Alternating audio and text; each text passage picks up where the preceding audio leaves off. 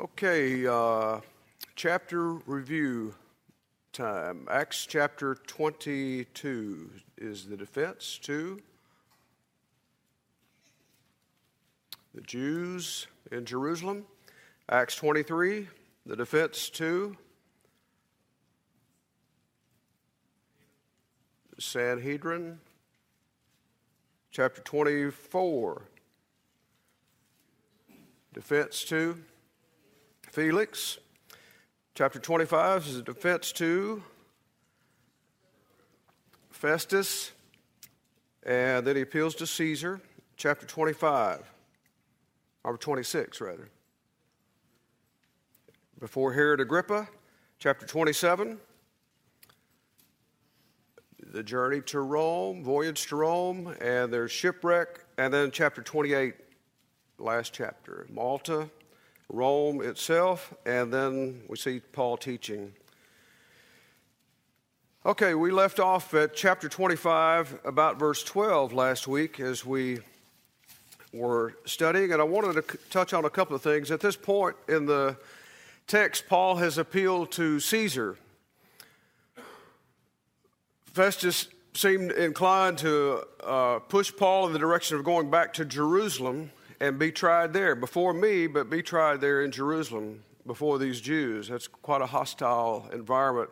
Paul knew all too well that they still wanted to kill him. That's been two years, but Paul is still on their list to, to uh, they haven't forgotten about Paul, have they? So uh, he appeals to Caesar, pushes the legal case in, in the other direction rather than go to Jerusalem, let's go, let's proceed, let's just go higher up. Let's go to the higher courts, as it were. One thing that he noted there that I wanted to point out in Acts chapter 25, verse 11, Paul said, If I've committed something worthy of it, I must die, right? And I, that says a lot. It, that's not his main point, but it still tells us that Paul believes in capital punishment that he's worthy of death if he's committed a crime that justifies that. That's kind of a side point, but it is certainly worthy. and It ties in well with Romans 13, verse 4. He that bears the sword does not bear the sword in vain. Here, there, the sword in Romans 13, verse 4 is the idea of capital punishment for the crimes that, that we might commit. The also, in verse 12, chapter 25, verse 12, he appeals to Caesar. This is the same as what you'll see later in the chapter, verse 20, uh, verse 21. He appeals to the emperor. Some of your versions will use the word name Augustus. That was one of his names that he had. But this is Nero. He had about four names that, that we could apply to him, but he was the Nero at this time, which is certainly interesting historically for us to consider that as well. There are a lot of issues going on at this point in time, for particularly as you look at it from the perspective of Felix or Festus. These gentlemen, as governors of the area, have a political dilemma. They, they're trying to gain favor with the Jews. If you look back in chapter 24, verse 27, Felix was succeeded by Porcius Festus, and he desired to gain favor with the Jews, so he left Paul in prison. He was desiring to gain favor, appease these Jews. As we go on into chapter 25, we see Festus doing the very same thing. In verse 9, he desired to gain favor with the Jews. He wanted to appease these Jews and give them the things that they wanted as well. So it's, it's a group of people that these leaders cannot ignore. They are riotous people and always clamoring for things uh, their way, and they can't ignore them politically. Okay, now let's begin with our text here, chapter 25, verse 13. When certain days were passed, after all this had occurred, he, he appeared before Festus. He appealed to Caesar. Certain days are passed. Agrippa the king and Bernice arrived at Caesarea and saluted Festus. And as many, they tarried there many days, Festus laid Paul's case before them. So Herod and Bernice, apparently as dignitaries, they would come into the city and, and salute him, perhaps as a new leader. He's a new leader, and uh, perhaps saluting him and uh, considering him in that way. Certain days go by, and Festus has, as we'll see later on, he has a particular dilemma himself and how to, he certainly is going to let Paul go to Rome to see Caesar, but there's a problem that Festus has. You recall and you're reading what that was? What to say, what, what to write. We saw Claudius Lysias, even himself, wrote a letter to, to Felix in the previous chapter. With Paul, it, it went with him as escort to explain the case. Festus is in a quite a quandary, if you will, what to write. He doesn't really understand everything that's going on here, so he doesn't know exactly what to write. And so he talks to Herod, Herod Agrippa about this. Perhaps Herod might know a little bit more about this. He has more background, certainly, than Festus does. In verse 14, he laid the case before him.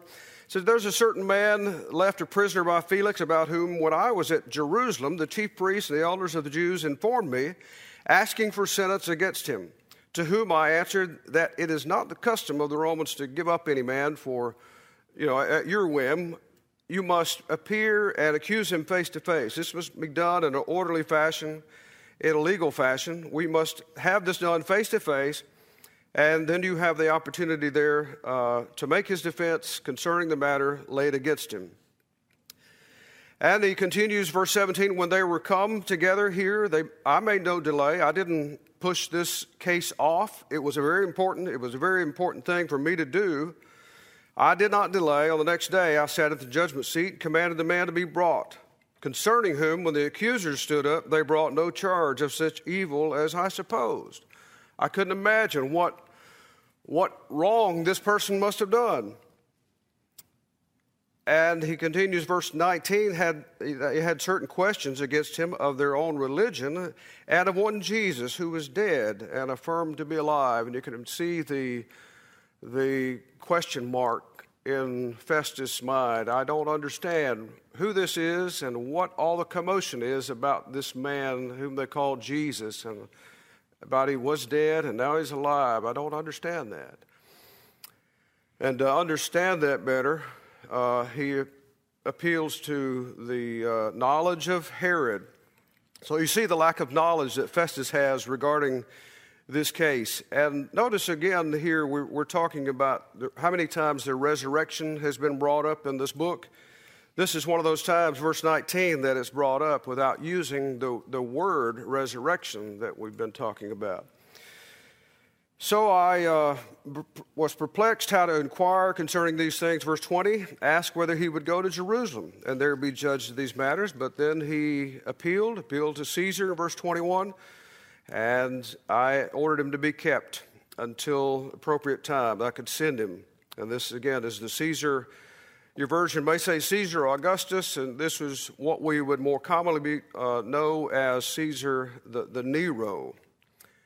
And Agrippa, verse 22, said to Festus, I, I would also like to hear him. I would like to hear what he has to say. And he says, Okay, tomorrow we'll gather the court together and you will get to hear what he has to say. You will hear yourself of Paul.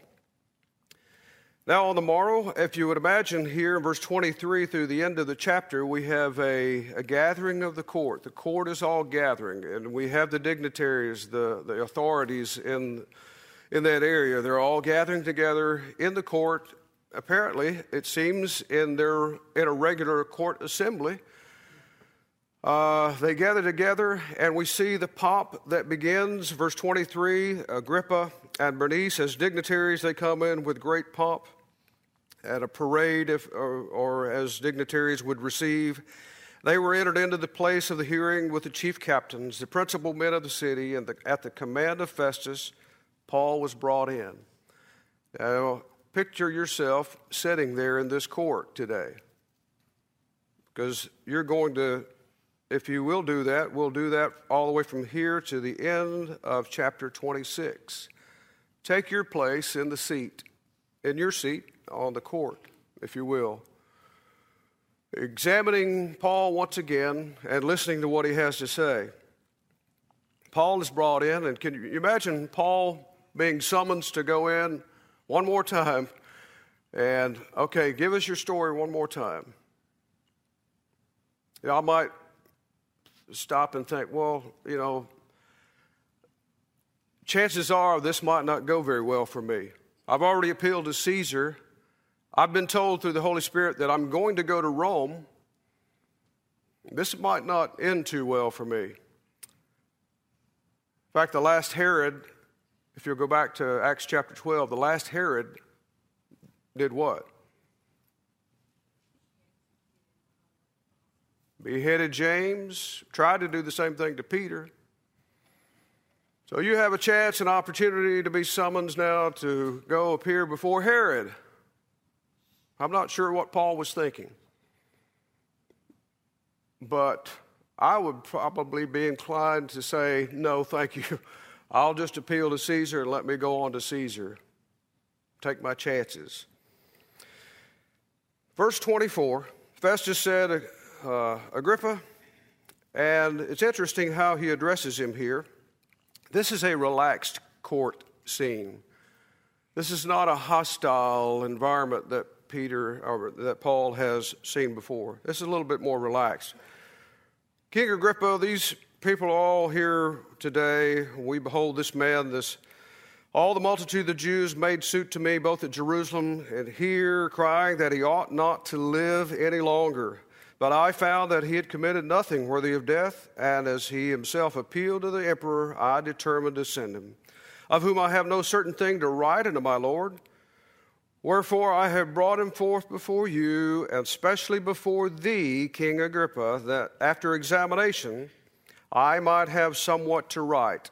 After you examine him, I will have something legal, maybe we would say, to write, to carry with him to Rome. Verse 27 It seems to me unreasonable, after all, to send a prisoner to Rome, to Caesar, without a letter, and was particularly without an appropriate letter that would fit his case. And it is unreasonable, isn't it? And we see the quandary that Festus is in, not understanding the case, not understanding what to write. So the court has gathered together. Festus here apparently admits before the court that he doesn't know what to write. It's kind of an interesting thing. He's the governor now. The governor ought to know, but this governor doesn't know. And it's because he's got these very hostile Jews that he doesn't understand their beliefs, and uh, he needs to understand it better. So he tells the whole court that this is why we're gathered together to listen to Paul and Agrippa, you particularly are well suited to listen to him to determine, help me determine what to write. Notice that verse 25, as he's saying this, that Festus admits Paul's condition, as far as he can tell, is what? He's done nothing worthy of death. From the evidence that I've seen, he's done nothing worthy of death. Now, remember that point, particularly as we end chapter 26. They can't see anything wrong that he's done after examination. And I also want you to go back before I forget this. Let's go back to verse 19 once again. Failed to mention this a moment ago, but as Festus is rehearsing this to Agrippa, he alludes to the fact that part of the core problem is that about this Jesus who is dead and affirmed to be alive. Now, if you go to what we see here in Scripture, the first part of the chapter, that was not mentioned by Paul. So apparently, Paul mentioned it in the court or perhaps at some other time to Festus, but we don't see that laid out before us in black and white. But it is something that Paul did tell Festus about the resurrection. At some point in time, he knew that that was part of the problem, not understanding it fully, though. Any thoughts on chapter 25 before we proceed? All right, let's look at the, well, let's go back to Caesarea, is where we are. Just a reminder as it relates to Jerusalem. We're on the seacoast there where the arrow is pointing to. We're at Caesarea, the capital city, where all the rulers, the governors would reside. And then the outline, we, I think we covered part of this last week. Verse 1 through 12 Festus meets with the Jews in Jerusalem they come to Caesarea, bring many and grievous charges to Paul. Paul defends himself and then finally says, I appeal to Caesar. Festus, as we saw here, verse 13 through 22, rehearses his case to Agrippa. He needs help understanding this. And then in the last part, we see the court gathering together. They assemble together to uh, hear Paul one more time. Now let's go on to chapter 26. The court is gathered, and I, I wanted to make this point too. It is interesting as you look at these chapters. Each of these chapters is, can be divided up as a defense to certain people. Sometimes we don't understand chapter divisions, but these seem quite appropriate to me where they where they begin here. It would be hard to cut this one off at a certain place, but it is a good place to begin a chapter division where Agrippa and the uh, official court begins here in verse 1. Agrippa said to Paul, Thou art permitted to speak for thyself. Then Paul stretched forth his hand and he made his defense.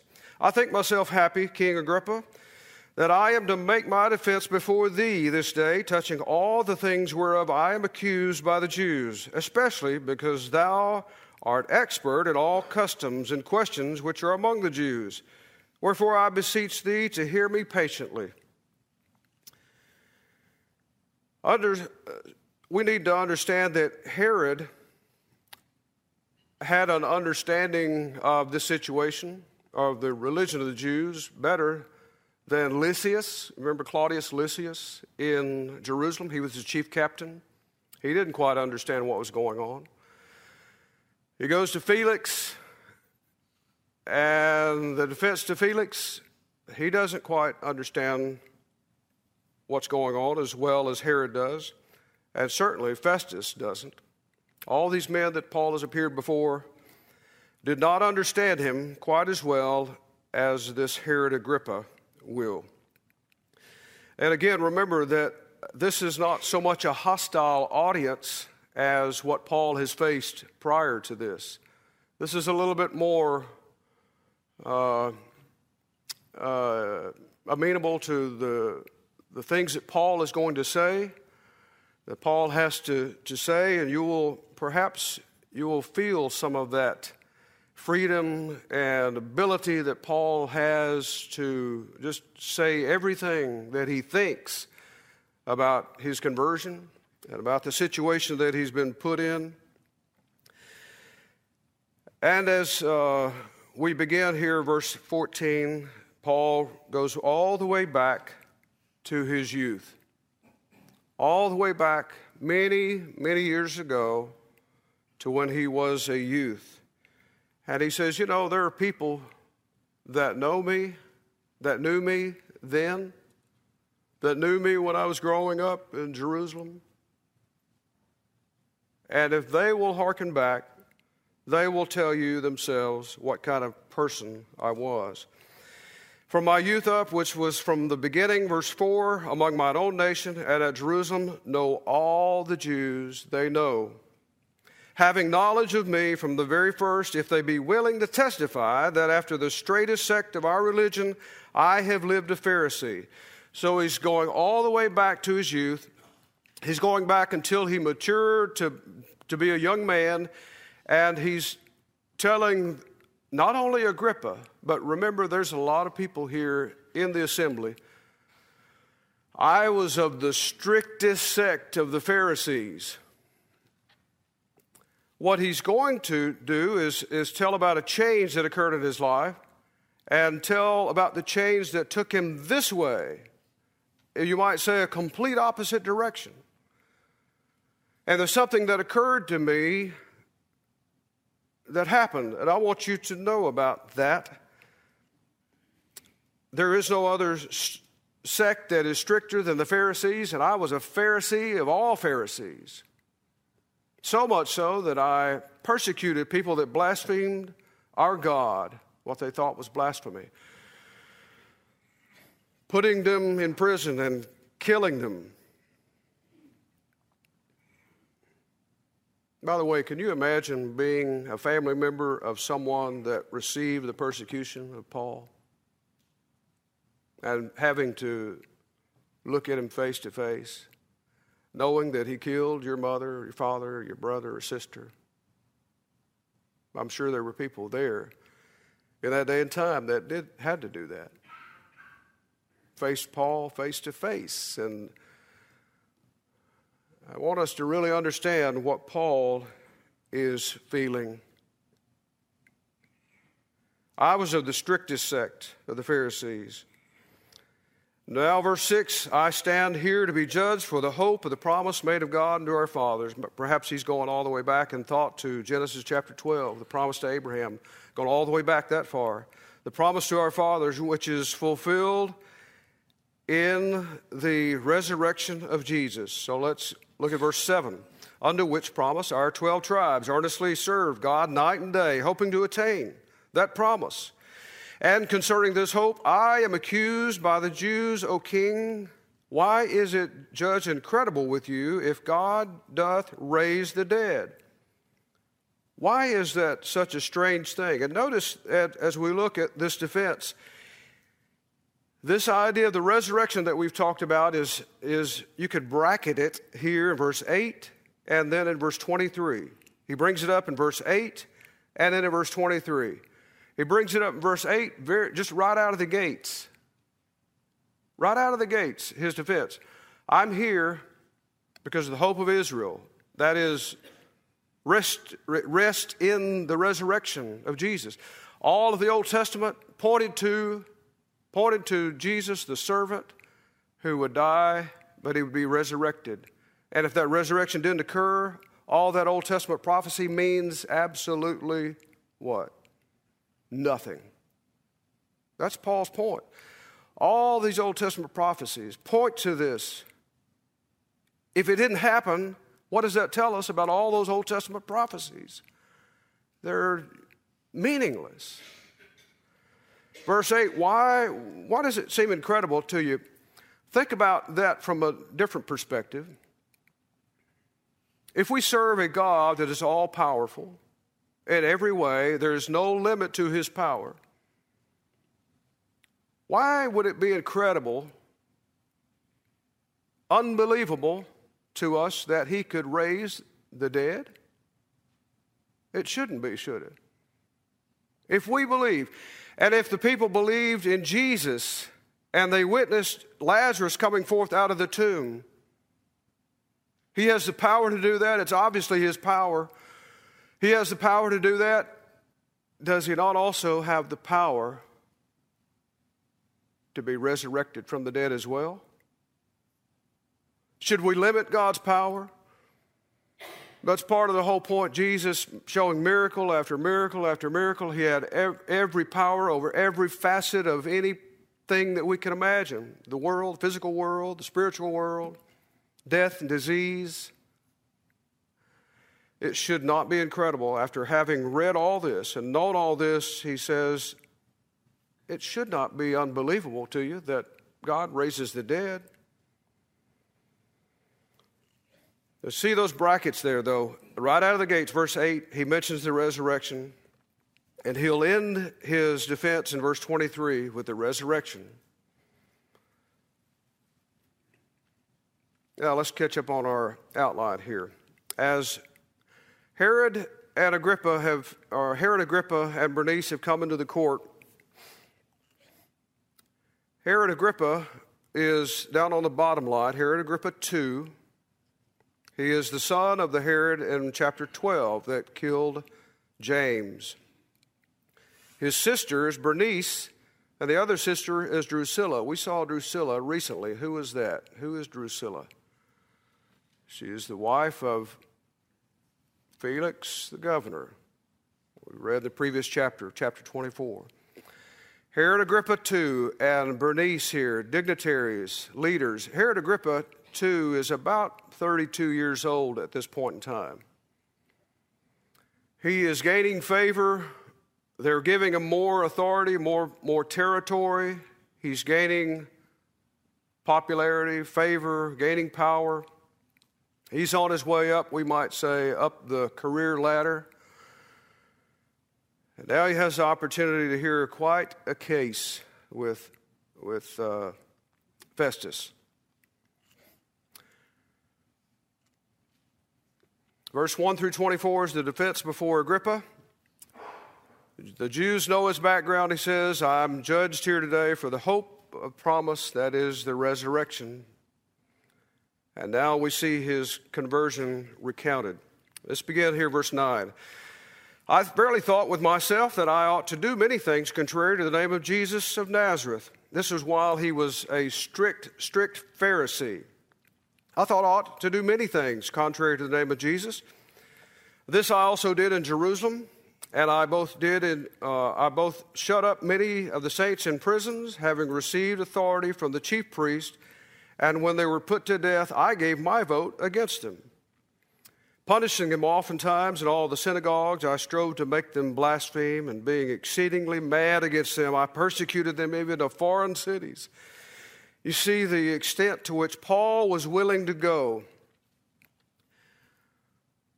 to persecute people. And remember where we are. We're in a, a court scene here. And Paul is taking this defense in what direction? Is he using a great lawyer? Is he defending himself by, in criminal law? Where is he taking this defense? In what direction? It's all religious, isn't it? This, this defense is like, it's, it's like a sermon, isn't it? It's almost like they've gathered together for a church service and Paul is up there preaching a sermon. Interesting, isn't it? Paul, at every opportunity he has, he wants to mention the gospel and the resurrection and Jesus, no matter where he is. In fact, that is the reason he's here. He could go back and say, Well, they tried to uh, uh, attack me in the temple, and, and I was purified. He, would, he could hone in on that point. I was, I was purified. They didn't think I was, and he could hone in on that point. But that wasn't the, the big problem, was it? Problem that they had is what he's talking about Jesus of Nazareth, that is resurrected. Now, verse 12 Whereupon, as I journeyed to Damascus with the authority and commission of the chief priest, at midday, O king, I saw the, on the way a light from heaven above the brightness of the sun shining around about me and them that journeyed with me. Now, if this sun or if this light is brighter than the noonday sun, it is quite a light, isn't it? Quite a bright light. When we were fallen, all fallen to the earth, uh, it's interesting that we have three accounts of Paul's conversion because this is one that is a little different. He uh, adds some information here. Verse 14 When we were all fallen to the earth, I heard a voice saying unto me in the Hebrew language, Saul, Saul, why persecutest thou me? It is hard for thee to kick against the goads or the goad. A goad is something, might think of it like a, a sharp stick that is used to, to herd cattle or move cattle in a direction that you want them to go. If you ever use one of those, if you have a cow that is a little bit more humble or agreeable, then he will move right along and go where you want him to go. But some of them you have to poke really, really hard. And Paul is saying that I was one of those that you have to really poke very hard, almost to puncture the skin. I was one of those.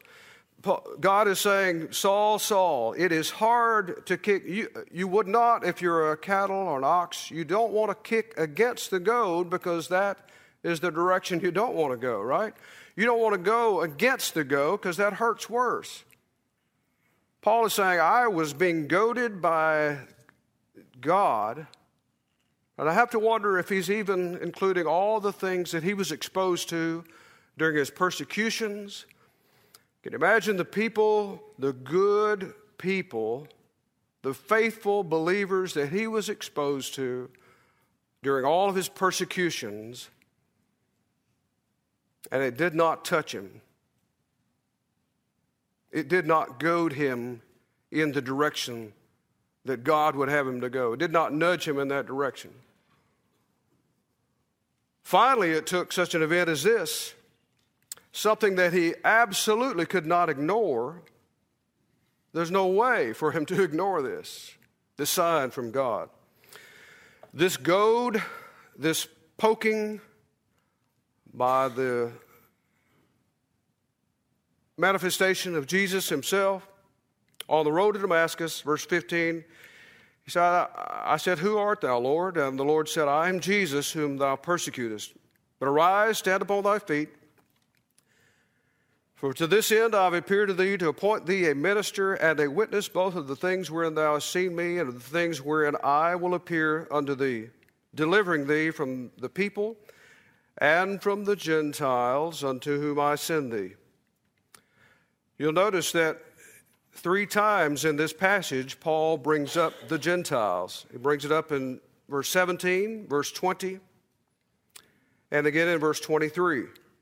He brings up the Gentiles. These are the people, a large, by and large, this is the people that God wanted me to preach to. Verse 18, to open their eyes that they may turn from darkness to light and from the power of Satan unto God, that they may receive remission of sins and an inheritance among them that are sanctified by faith in me.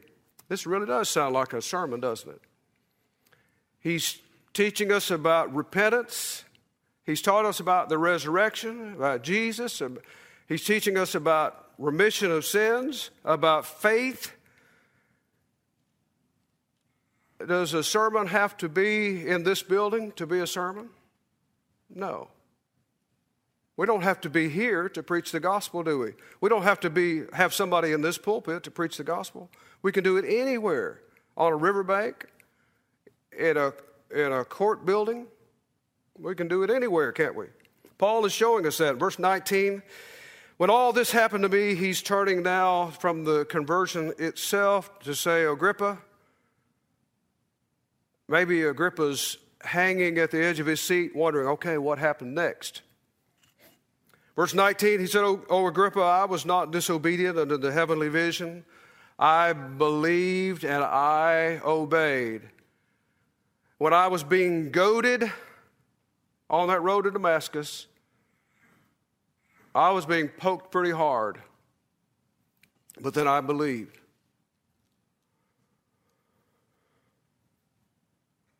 Now, Paul is going to go into another direction. Now, I want you to sense this too. This is what happened to me. This is what I was. This is what happened to me. And now, verse 19, I was not disobedient unto the heavenly vision. Now, what about you all? What about you, Agrippa?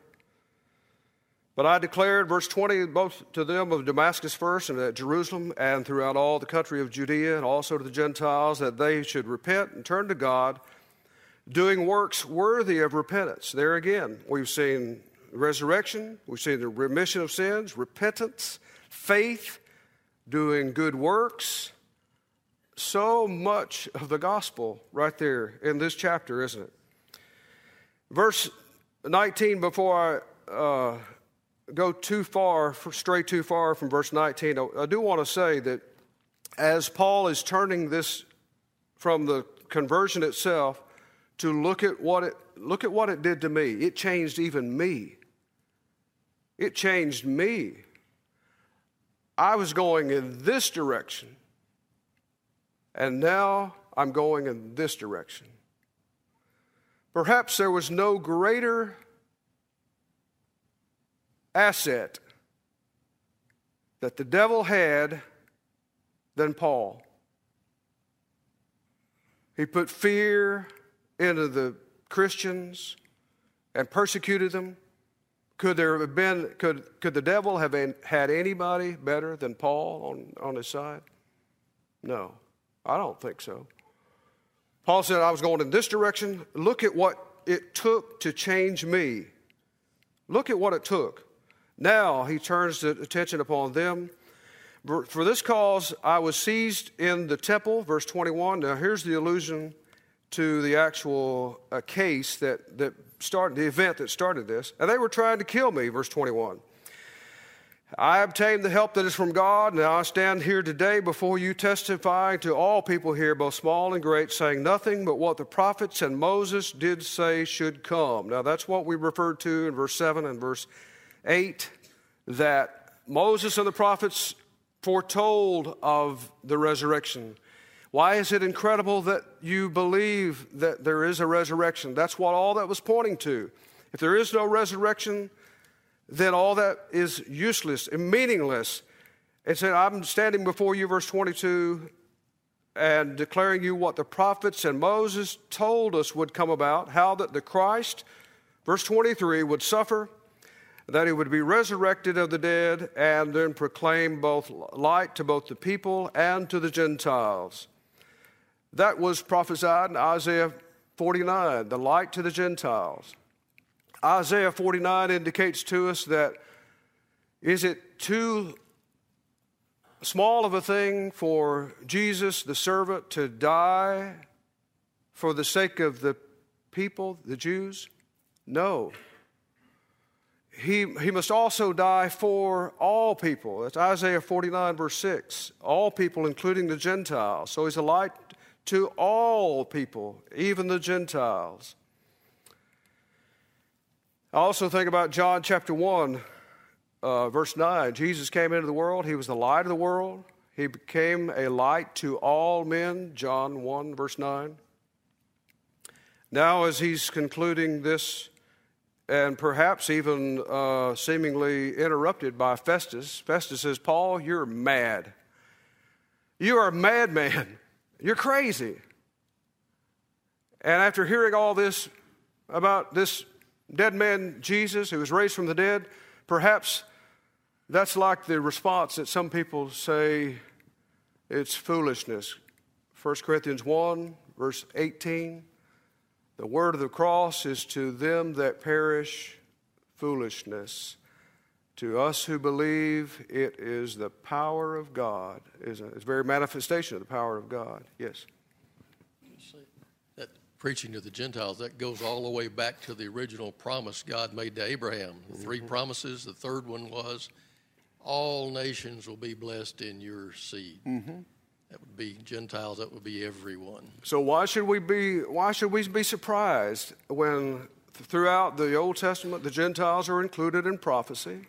And why should we be surprised about that or the resurrection for anything, uh, anything of that matter? Yes I just wanted to say he used his story and his history and his um, kind of his legacy, um, both good and bad, to to preach to these people. And you know, Herod uh, says, "You almost persuaded me to be a Christian," which mm-hmm. is really sad. But um, but it's almost like he's pouring his heart out to these people and he's he's pleading with these people mm-hmm. and about the Christians that would have known he killed their loved one. Um, that's like people who get put in prison for for Christianity around the world, and they have people that have persecuted them or hurt them physically, and then later on they become a member of their congregation, and they be, they forgive them and they love them. So that's what they would probably have done. Mm-hmm. Verse 26. Or let's look at verse 25. We've seen Festus, his response is uh, this disbelief and this is foolishness, like some people do. Verse 25, Paul says, I am not mad, most excellent Festus. Notice he keeps his uh, language in check after being called a madman, crazy man. I speak forth words of truth and soberness. Now he turns his attention to Agrippa, saying, The king, King Agrippa, he knows all these things, unto whom I speak freely. I'm persuaded that none of these things is hidden from him. After all, they've not been done in a corner. It, it would I'll tell you what's incredible is to think that Agrippa wouldn't have known all these things about Jesus that happened, and all these things that occurred to Paul, and all these things that had happened in the Jewish nation. King Agrippa, believest thou the prophets? I know you believe. Paul, I, I think he understood and he knew his audience. He knew what Agrippa probably believed. Agrippa said unto Paul, With but little persuasion, you would also make me a Christian. This uh, reading here is a little bit difficult, even if we go back and look at the original Greek. It's still a little bit difficult to understand exactly what he means. The King James Version would use the phrase, You almost persuade me to be a Christian. Perhaps that is what he meant. Uh, some of the other versions would leave it a little bit more open. And it may be some of this, he's not having the reaction of Festus, is he? He's not having that foolish reaction. You're foolish, Paul. But he's saying perhaps that, Paul, you're very persuasive. If I were so inclined, you would make me believe too. And perhaps there's something that is holding Agrippa back. Perhaps it's something like those in John 12, verse 43 those Jews that believed in Jesus, but for fear of the Pharisees, they were in the, their fear of being put out of the synagogues because they sought the glory of who? The glory of men. Perhaps Agrippa falls into that category. He would believe, but he has too much to forsake. His political future and career are on the line. He's on his way up. If I give all that up, I give up the glory of men. Perhaps that's what's holding him back. So you see, I think there are very, two very different reactions to the gospel here. Festus says it's foolishness. Agrippa, perhaps he's saying, well, if I was going to believe, you'd probably have convinced me today. Well, however you look at it, Festus and Agrippa still wind up in the same place. Where is that? Disbelief. And as far as we know, they do not obey, so they're in the same place, aren't they? They're in the same category. Felix was terrified. He said, I'll wait for a convenient season.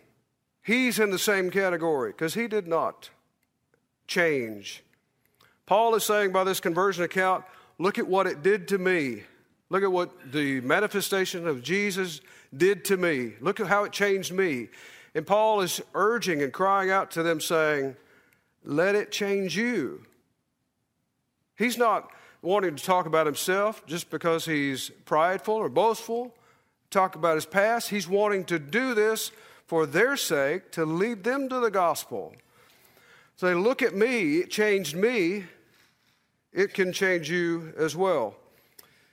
Verse 29 For that's what Paul says I would to God that with little persuasion or with much, not only you, Agrippa, but also all that hear me this day might become just like me, except for these bonds. I don't want you to have those. I hope that you would have these, and then as we, as a king gets up, apparently the dignitaries gather separately and they say what about Paul's case? This man has done nothing worthy of two things worthy of death nor bonds, either one. That's interesting, isn't it? They say he hasn't done anything worthy of death nor being imprisoned in any way. So that's quite telling. All right, we better end there, and I appreciate your participation today.